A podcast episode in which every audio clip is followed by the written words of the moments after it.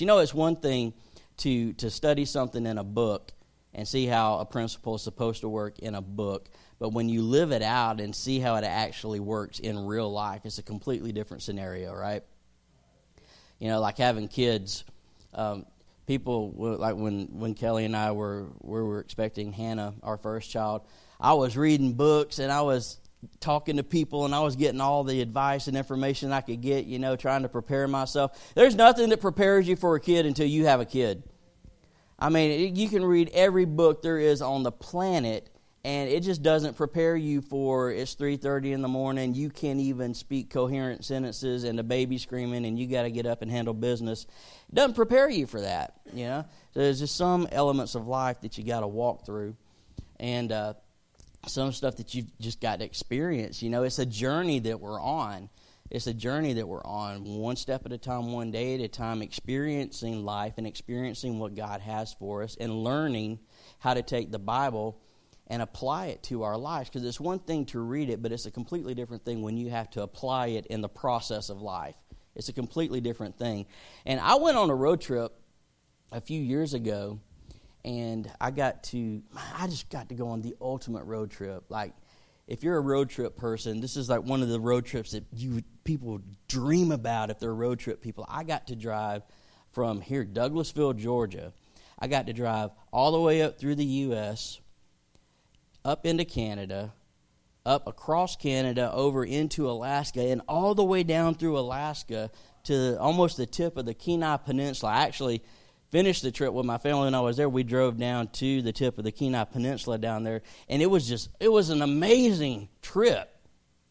It was just awesome. But when I when I tore out of here um, to go to Alaska, the goal was to go to Alaska to get to my sister's place because I was taking a van to them. They had just moved to Alaska. Um, not too long before I made my trip, and my job was to drive their vehicle to them because it was going to be a lot cheaper to drive it to them than to have it shipped over to them because uh, freight charges are ridiculous. So, so I got to drive their van on this trip. You know, it, it, was, it was just it was so much fun. But the goal was to get to Alaska. But I learned along the way that it's not so much the destination that you're headed for; it's what happens on the journey along the way. Right? It's the thing that happens in life. Like I took off to go to Alaska, but I'm like if you ask me about it, I'm not going to tell you how awesome Alaska was in and of itself. I want to talk to you about all the stuff that happened to me along the way, and I brought some photos of the trip to show you. Um, go to the first one. That's not the first one. It's got me and Kelly. There you go. Keep them in order.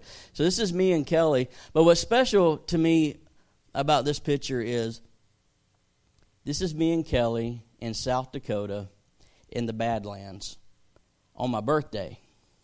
I had just turned 40 years old, and I still can't believe I can actually say that. I know you guys that are, are older than that are thinking, well, 40, you're just a baby. I know, I know, but sometimes when I wake up, I don't feel like a baby because I'm 40. That's, that's when it all starts to happen. But she went with me so she could be with me on my birthday. So from here up to South Dakota, she rode with me, and we had so much fun, guys. It was just great. And then she flew back home um, after we had had a good birthday little celebration for me. It was just great. We were just enjoying each other's company. No kids, no pressure, no worries. It's just us and the road, you know. It's, look, sometimes mom and daddy need the no kids time. You know what I'm saying? So you, you just got to have that. And and so I got a little bit further on in the trip. Show the next picture. I got to see stuff like this. This is me taking a picture out the window because this caribou decided he wanted to own the road and he pretty much owned it because I wasn't messing with him. He, you can't really tell how big he is in that picture, but his back was pretty much level with the top of my window in the van. Like this thing was huge. I let him have the road, so I just stood there and watched. But I was coming around this uh, curve on the Alaska Highway, coming through. I believe I think that was in British Columbia uh, in Canada, I was coming around this little curve, and you can't really tell here, but I'd just gone through this mountain range, and the part this part of this mountain came over into the, like half of my lane while I was driving. So I had to drive around the mountain, go around into this other lane, and then it straightened back out, and boom, caribou just like that. So we had to put on the brakes and let Mr. Caribou do his thing. And I, I saw other stuff like this. Show this next picture, Mr. Larry. Yeah, those guys, they're big. That's Tatanka. That's Mr. Buffalo right there. Um, my goodness, there were so many of them. I there was one picture I, I was going to show you, but I decided not to bring it because I'll just talk all day on this stuff. Um, I was going down the road, and there's just stretches of roads on this highway where you can just see forever. I mean, forever, and there's no traffic at all, hardly. Like I would drive sometimes for a couple of hours on this road, wouldn't see another car, and then a big 18 wheeler would go by hauling something and then I wouldn't see another car for, I mean, a couple of more hours. Again, there's just nobody out there except Buffalo. So I was looking way out in the in the distance, and I saw all this stuff crossing the road, and I was like, "What is that?" And I got closer, and then I realized this huge herd of buffalo. They're massive, and uh, yeah, so I had to wait for them to to clear out so I could kind of drive through. You hadn't lived in Latu. You're sitting in a van, and you're seeing buffalo just go by you it's just it's crazy. Like I don't know how many. There's probably at least I don't know, fifty or sixty of them out there coming down the road. It was insane. But I remember stuff like this. I remember show this next picture. I remember this one. This was a big one for me. This is the Northern Lights. And bucket list, bucket list goal for me. And I uh, I was coming through the the Northern Rockies up in Canada on Lake Muncho, Muncho. Uh, I think that's how I say it, Muncho Lake up there. But there's a lodge there called the Northern Rockies Lodge. They got real creative with it, and so I stayed there for the night because it was like stay there or sleep in the van on the side of the road in the middle of nowhere with all kind of critters out there that could you don't want to get attacked by a buffalo at night. So I stayed at the lodge. Um, but that night, this happened. And I stayed outside till I, it was so cold up there when I was there. I stayed outside till I couldn't feel my fingers or my toes or my nose. Like it got to the point where the, my ears. I was like, oh, I mean, I'm flirting with frostbite here. I think I don't. It was it was in I don't know. It wasn't. It was in the twenties, I guess. But I stayed out there so long, just as long as I physically physically could watching this stuff, you know? I mean, because the lights would just dance. It would look like this, and then it would curve and go. And it wasn't just one area, it was all over, like different bands of, of light just going. It was insane to see it. And after I couldn't stay outside anymore, I went inside and looked out my window till uh, I, I got so tired I couldn't stay up anymore, and then I just I just finally had to tap out and go to bed. But this was a lifelong goal to be able to see this, you know, and uh, finally got to see it, and it was so cool because the lodge was sit here by this lake. It was this beautiful, just crystal clear, beautiful lake, and on this side of the lake over here, you just have part of the mountain range. And then on the other side of the lake, you'd have this mountain range. And if you can look in the the bottom corner of the screen, you can kind of see the top of one of the mountains, and the lights were just dancing over the mountains and over this lodge. It was it was insane to see all of it. It was just so beautiful, and uh, that's just a memory you pick up along the way because it's not about the destination; it's what you pick up along the journey that you remember. And so I got out of that area. I went through the Yukon, and what, what's the next picture, Larry? I think this was Yap, those guys. Um, I saw some of those, and this picture doesn't do justice to how close these guys are. There were two of them. They're huge, huge grizzly bears, and the female stayed right there in this grassy area, and she was like digging around for something. I don't know what she was digging around for, but I wasn't going to get in her way. She could just have it. And the male, when I pulled up on the side of the road and saw him, I just stopped. I was like, this is amazing. There's two grizzly bears right there. This is unreal. And he walked out to that tree line there and then just turned around and sat down and just stared at me. I was like, holy cow, I know I'm in a van. It's running. I didn't shut it off at all. It's like, I'm going to keep this thing running just in case. Like, I'm in this van. I know I'm protected. And this bear's looking at me, and I'm like, just scaring the mess out of me right now. And so the female just stayed there digging while the other dude was just looking at me. And I probably sat there for about 15 minutes just watching this bear. And she just digging like that.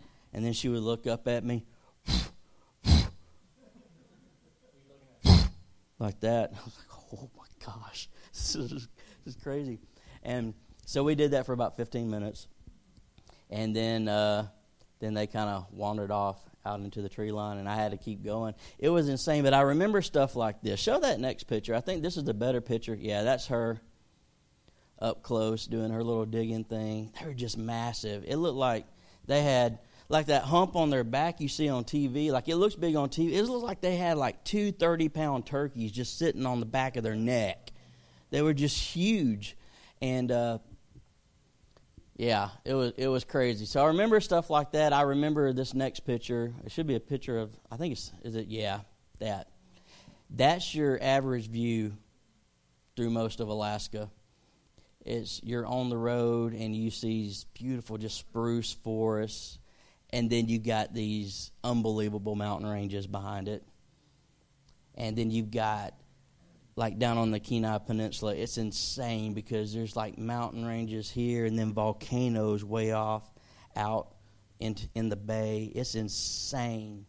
Um, where they filmed that show, Alaska: The Last Frontier, I got to go down um, at the tip of the Kenai Peninsula, right across the uh, the um, I guess the ocean there, or across the bay. I guess is is better. Um, that's where the the Kilcher family do all their things. So we were talking to the shop owners there, and they're like, "Yeah, they come over here all the time and eat, and then they go back home and do all that." So it was really cool to uh, to see all that. But I remember all the stuff that I experienced along the way because life is about that journey. It's not about the destination of getting where you're going, though we all want to get to heaven. We all want to be in the presence of God. You know, I want to be in the presence of my Jesus, but there is so much to experience along the way that helps make us into the people that God has called us to be. Amen? And there's two words. There's two words that I want you to remember tonight. It's process and preparation. Process and preparation. Those are not fun words, like they're fun to look at, but when you have to experience them, they're not fun at all. But God will use life to put you through a process to prepare you for who He's called you to be. And He did that um, with His servant David. David's one of the best. We talked about this a little bit Sunday. David's one of the best examples of process and preparation. Joseph is another one. Just an example of sometimes a process that you have to go through for God to prepare and open doors to get you where He wants you to be in your life and in your relationship with Him. Um, David's a great example, though. Do you know that David, David takes up 66 chapters of the Bible just dedicated to that guy. 66 chapters of the Bible dedicated to David. 59 times he's mentioned in the New Testament. A big, a big focus in Scripture is put on David. So he's a pretty good example to look at. You can learn a lot. Of, I think we're going to go to David and, and we're going to look at him pretty pretty in depth here pretty soon. We're probably going to do a series on him um, probably in a few months, just looking at his life because there's so much we can learn from that. But David, when he entered the scene in Scripture, he was following a guy named Saul, who was king over Israel. Um, you know, everybody knows David is the second king of Israel. The first king of Israel was a guy named Saul, and Saul had a way of just messing up all the time. Like if there was a way to not wait on God and just grab the reins yourself and try to make stuff happen, Saul was a king of doing that. He had that down pat. Um, Saul was always stepping out of the process and trying to handle things on his own or force things to happen. Paul or Saul was always impatient, trying to make things just ha- happen when they when they shouldn't have been happening instead of waiting on God and and it cost him big time. But when you look at David, David, through the majority of his life, though, is the polar opposite of that. He's really content to wait on God. He's really content to sit in the process, especially early on in his life. Um, let's look at 1 Samuel. If you brought your Bibles or your phones or however you want to look at it, 1 Samuel, we're going to put the scriptures up on the screens for you tonight, too, just in case you didn't bring anything with you. 1 Samuel 13, starting at verse 14. Saul pretty much train wrecked his chance to be king, and God had had enough of it. And so God went and picked another person, that person being David, to be king because he just had enough of the headache that Saul was creating. So he sent this guy named Samuel to confront Saul, and we pick up the tail end of this confrontation in 1 Samuel 13, verse 14. Samuel's talking to him. He says, But now your kingdom will not endure. The Lord has sought out a man after his own heart and appointed him ruler of his people because you have not kept the Lord's commands. What's interesting when you look at the life of David, one of the big things is this is that David's heart, if you look in your notes there, David's heart belonged to God before God anointed him king. Samuel hadn't anointed David king at this point in his life, but God called David a man after his own heart. A heart is everything especially when you're talking about us being in a process of preparation where God is taking us from point A to point B to make us who He wants us to be. And what's crazy is you never leave this process ever, your entire life, whether you're 16 years old, 20 years old, 45 years old, or 75 years old, you never leave this process of growth and preparation that God has you in in life because it's not about the destination, it's what God wants to teach you on the journey. David's heart belonged to God before God anointed him king. The heart is everything because if your heart's not right, you won't be able to stay in the process that God has you in. You get impatient. You guys have been there, right? You, when if you if you get to the place where you're starting to have trouble with your heart, you start to get impatient you start to get frustrated. You start to get aggravated, and you start to ask questions like, "Why is this happening to me? Why can't I have what the other people have? You know, why why why is God blessing this person, but I'm still having to go through this desert time in my life? You know, when the heart's not right, everything's out of balance because everything flows out of your heart and out of your relationship with God. Amen. And David had that, and that's what got God's attention and drew him to the heart of David. Uh, we're going to skip on in, in the story. So, God sends Samuel to anoint David as king. Looking at 1 Samuel 16. Samuel did what the Lord said. When he arrived at Bethlehem, the elders of the town trembled when they met him. They asked, Do you come in peace? Samuel replied, Yes, in peace. I've come to sacrifice to the Lord. Now pay attention to this. He says, Consecrate yourselves and come to the sacrifice with me. Then he consecrated, listen to this, he consecrated Jesse and his sons and invited them to the sacrifice. When they arrived, Samuel saw Eliab and thought, Surely the Lord's anointed stands here, before, stands here before the Lord. The Lord said to Samuel, Do not consider his appearance or his height, for I've rejected him. The Lord doesn't look at the things people look at.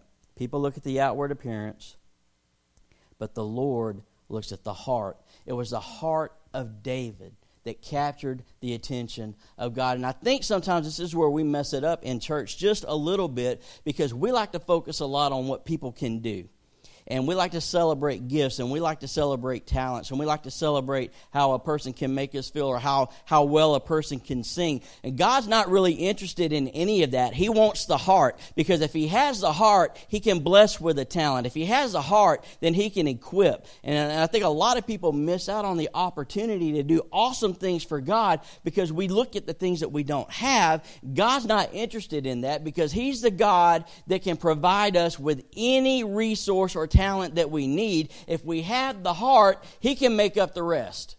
Amen? So, all these guys start walking in front of Samuel, and he's not, God's not impressed with any of them. And we're going to skip down 1 Samuel 16, verse 10. Jesse had seven of his sons pass before Samuel. But Samuel said to him, The Lord hadn't chosen any of these. So he asked Jesse, Are these all the sons that you guys have? And he said, Well, they're still the youngest. He's tending the sheep. Samuel said, Send for him.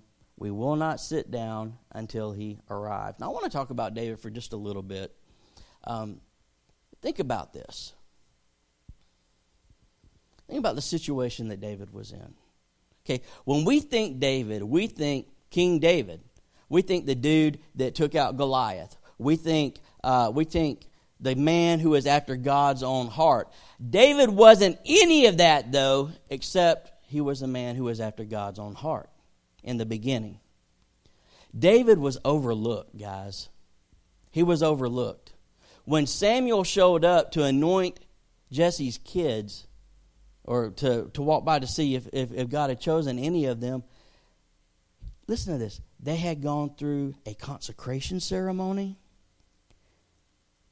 where Samuel prepared all of them to go in and do the sacrifice, where he was going to announce the person that God had chosen to be king. There was plenty of opportunity for Jesse to get David. Plenty of opportunity for David's brothers to speak up. None of them said anything. David was absolutely overlooked. He was overlooked. Think about this. Jesse, for we don't know a whole lot about him, but we can kind of look at other information and piece together kind of a rough assumption of where he would have been and the social status of the day. The dude wasn't really rich. Um, back then, you were you, your wealth was decided by land that you would own and mostly by cattle or livestock that you would have because food represented tradability and, and income and money and all that, and that's how the uh, the economic system worked back then. Jesse didn't have a lot of stuff. Um, he only had one kid watching, but the Bible is going to say later was a few sheep that David was responsible for. So David probably didn't come from a rich family. Bethlehem wasn't exactly on the map during that time. Like it's famous to us now, it wasn't on the map then. Think about this. David was the son of probably a poor farmer in the middle of nowhere working a field with nobody around, overlooked. Overlooked. I mean, David was a nobody. He's a nobody. And get this, he was the youngest of eight sons, which meant he his whole prospect on life at the time was that he was going to get the smallest cut of what Jesse probably didn't have to give his kids as an inheritance. Working some pasture in the middle of nowhere, watching over some crazy sheep. Have you ever felt like that, though, and sometimes in your life, like you were just out in the middle of nowhere, watching over a little bit of responsibility, feeling the whole time like God has got something burning in your heart where you wanted to be more, but you focused on your relationship with God. But you go through those seasons sometimes, though, where you feel like you're a little bit overlooked. I know I have. Like I see other people experiencing this, and I'm like, God, why not me? Or other people getting blessed this way, well, why not me? You know, and, and it's all about what happens during those times that define who we are. David was overlooked, but listen, because God had David's heart, God sent Samuel to David. See, David didn't have to worry about working his way up into the kingdom to become king.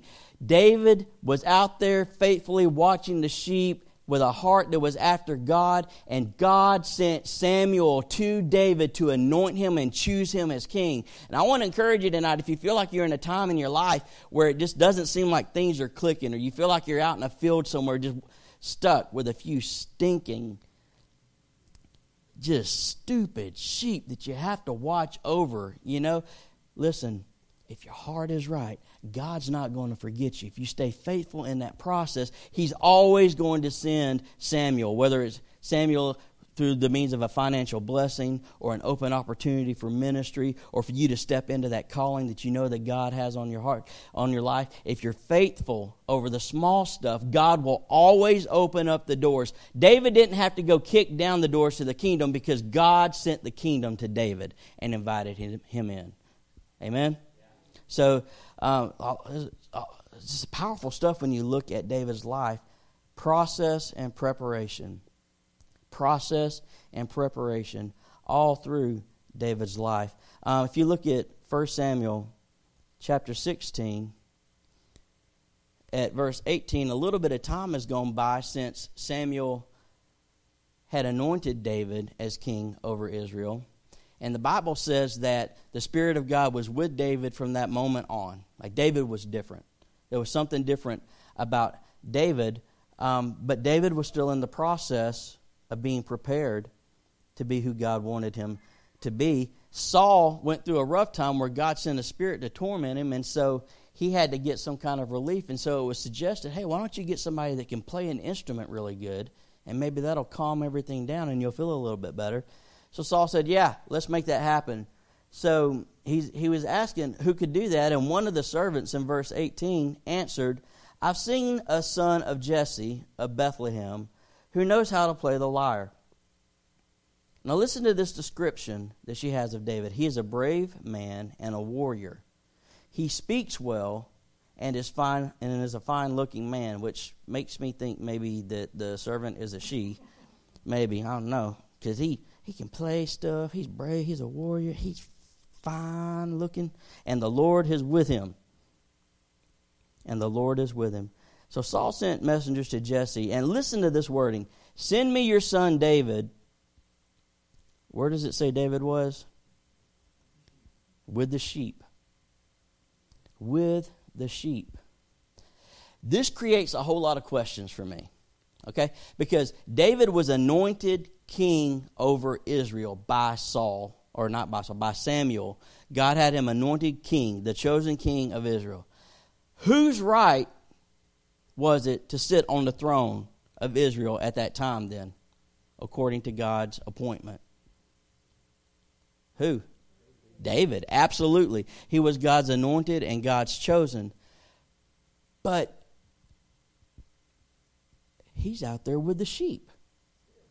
Still. He's out there with the sheep. Still. This tells me that David had an, an enormous amount of maturity about him. Because to know that you are called, and not even called, but you have the right to be the king. But God has assigned you to watch over the sheep for another season, and to be content with doing that is an amazing level of maturity, don't you think? That's an amazing level of maturity. Um, because when we know who we are in Christ, if you look at your notes there, when we know who we are in Christ, we don't have to prove ourselves to others. David was at a place in his walk with God where he could do that because he had nothing to prove. He didn't have to strut around saying, I'm the king, bow down before me. He knew who he was in Christ. And because God had his heart, and his heart was to please God, he was content with staying in the process of watching over the little bit of sheep. You know, it's crazy because sometimes God's plan doesn't make a lot of sense to us at all. I don't know how it's worked out in your life, but in my life personally, it just hasn't made a lot of sense to me. How I, I know what God has called me to do, like early on in my life, and then to see the journey that He took me on. If I was going to do it, I would have done it completely different.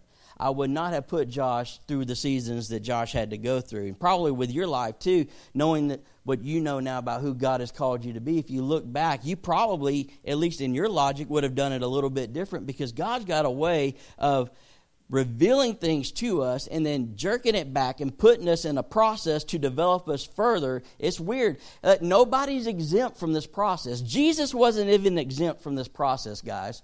Like you look at Jesus from the age of 12 to 30, he just dropped off the map in Scripture. We don't know anything really about him other than to assume that he worked with Joseph as a carpenter's assistant on some side road in Nazareth the King of Kings, the Lord of Lords, building tables and chairs. And then he comes out of obscurity and hits the scene where John the Baptist is baptizing people on the, on, in the Jordan River. He walks up and John looks at him and says, Behold the Lamb of God who takes away the sin of the world. The crowd stops. Everybody looks at Jesus. He steps into the Jordan River and John baptizes them. You guys know the story. The Bible says the sky split, the heavens opened up.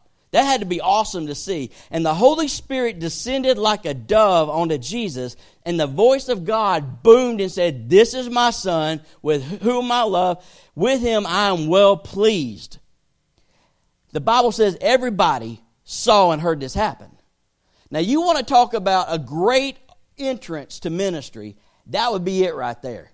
Can you imagine if, uh, like, if, if Michael Royer was called to be an evangelist, God decided you've done what you want to do in your life, but right now I'm going to call you to, to be an evangelist, and your focus of life is about to change, and the sky split, and the Holy Spirit descended on Michael, and you heard God's voice boom, This is Michael, my chosen instrument to be an evangelist.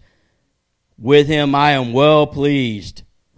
I'm going to listen to everything Michael says. He's got my attention at that point. Okay, you got all that. We're going to pay attention. You would think that'd be an awesome time to start your ministry, but the Bible says the next chapter that Jesus was led away, snatched out of the limelight into obscurity again, to be tempted in the wilderness, fasting and praying for 40 days, tempted by the enemy. That's how God's plan works.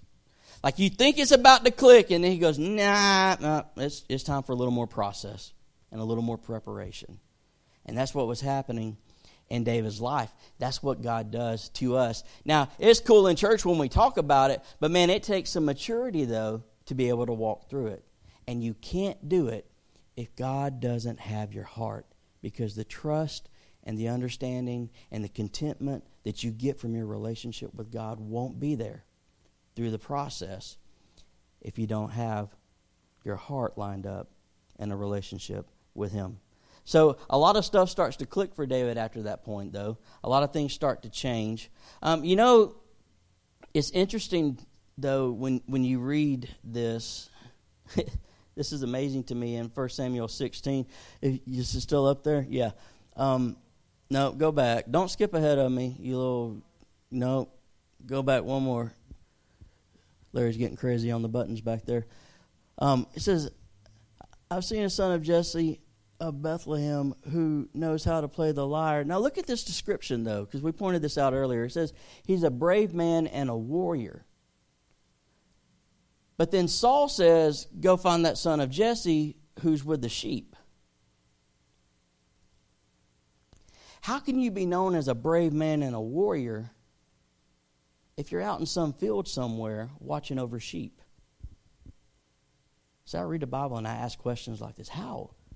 How are you known as a brave man and a warrior? Are you, you out there practicing like sword fighting while you're watching the sheep? You got that shepherd staff, you know, doing shadow boxing or whatever is going on out there? No, it's because while David was out there going through the process of watching these sheep, that's when the lion and the bear came along. Are y'all with me? He was out there going through this. That's when the lion and the bear stuff happened.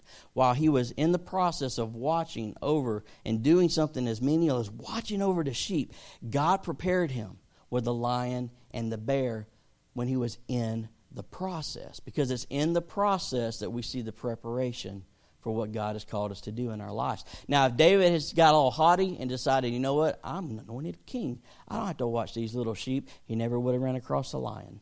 He never would have come across the bear. And when Goliath stood in front of him, he wouldn't have been prepared because he wouldn't have had the track record to point back to that God had walked him through. David's life is a powerful story. It's powerful to stop and look and see everything that God did to prepare him along the way. It teaches us a lot about process and preparation. Process and preparation. So some time passes, and there's this big war that breaks out between Israel and the Philistines. And you guys know this. We're mostly home crowd tonight. You guys know the story. So the Philistines are on one side of this valley, Israelites are on the other side of this valley, and this giant named Goliath comes out and he mocks the Israelite army. He makes fun of God, and he dares them to send somebody out that can fight him and just man up, and nobody nobody comes out to fight. Like they draw up battle lines every day, and then they take a lunch break for the rest of the day. That's all they do. Like they, they get all armored up and ready to go, and then it's time to eat a hot dog. Like they just that's all they did. That was that's all they did. That's all they had going on. And then David showed up and he saw what was happening, and then he heard what Saul was offering as a reward for the person that would actually go out there and kill this guy. And David said, Huh, that sounds like something maybe I could do. But then he ran across one of his brothers while he was there at the camp and Eliab, David's oldest brother, in 1 Samuel 17, uh, verse 28, Eliab, David's oldest brother, heard him speaking with the men. He burned with anger at him and asked, Why have you come down here? And with whom did you leave those? Look at how he worded this those few sheep in the wilderness. I know how conceited you are and how wicked your heart is. You came down only to watch the battle. In your notes, there is going to say, Not everyone will appreciate God's plan for your life. Not everyone's going to appreciate God's plan for your life. Keep in mind, Eliab is the first guy that walked by, and Samuel said, Nah, it's not you. He got overlooked, he got passed over. And there are going to be people that resent you because of God's favor on your life. Don't let that shake you up. You stay in your process and you let God prepare you. You let God prepare you because the voice of the enemy is going to come at you and he's going to say, Oh, he's always going to remind us of those few little sheep that we have in our lives. You know, he's always going to remind us of that and point to it. Why, why, are you, why are you trusting God? Why are you trusting God? Why are you giving? Why are you giving? Why are you honoring God with your finances when I know all you've got is this little bit and there's never going to be more? He's always going to point to those sheep in our lives. And David just kept on trudging. In 1 Samuel 17, uh, verse 34, uh, David gets in front of Saul and he has this conversation. He's trying to sell Saul on the fact that he wants to be the guy that goes out to kill Goliath. And Saul saying, "I don't know if it's going to be you." Look, look, look at the, look at what David says. This would not be my opening line if I was trying to convince someone I was going to go out and kill a, a giant. But David said to Saul, "Your servant has been keeping his father's sheep."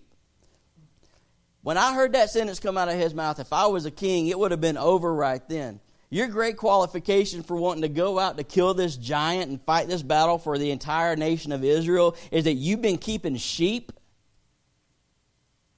I mean, does that sound crazy to anybody else, or do I just read the Word of God a little weird? Can you imagine being Saul and this guy comes up to you who's not very old, who's not battle hardened, who doesn't have a lot of experience, and he goes, I'll go out there and fight this guy. It's cool. I've been watching sheep.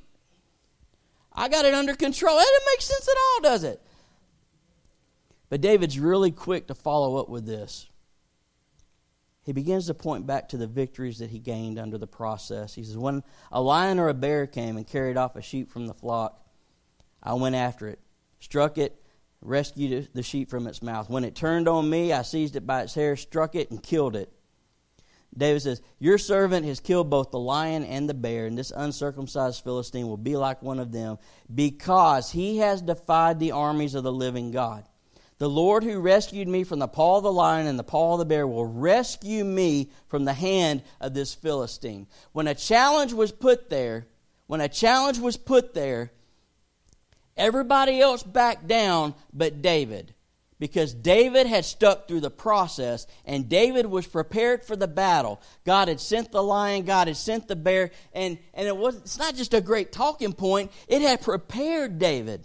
It prepared David because not only did it give him experience, but it showed him the faithfulness of God. And he said, The same God that delivered me then will be the same God that delivers me now because I know my God. I know what he can do because I know what he's done. And if he did it then, he can do it now. And this challenge that we're facing right now isn't going to be any different than what I've faced before because my God hasn't changed. When you stay in the process and God prepares you, when you face stuff, if your heart is still connected to him, that's the key. If your heart's still connected to Him and you paid the price and you've walked through the battles, each battle is going to lead to a bigger victory. Do you understand me?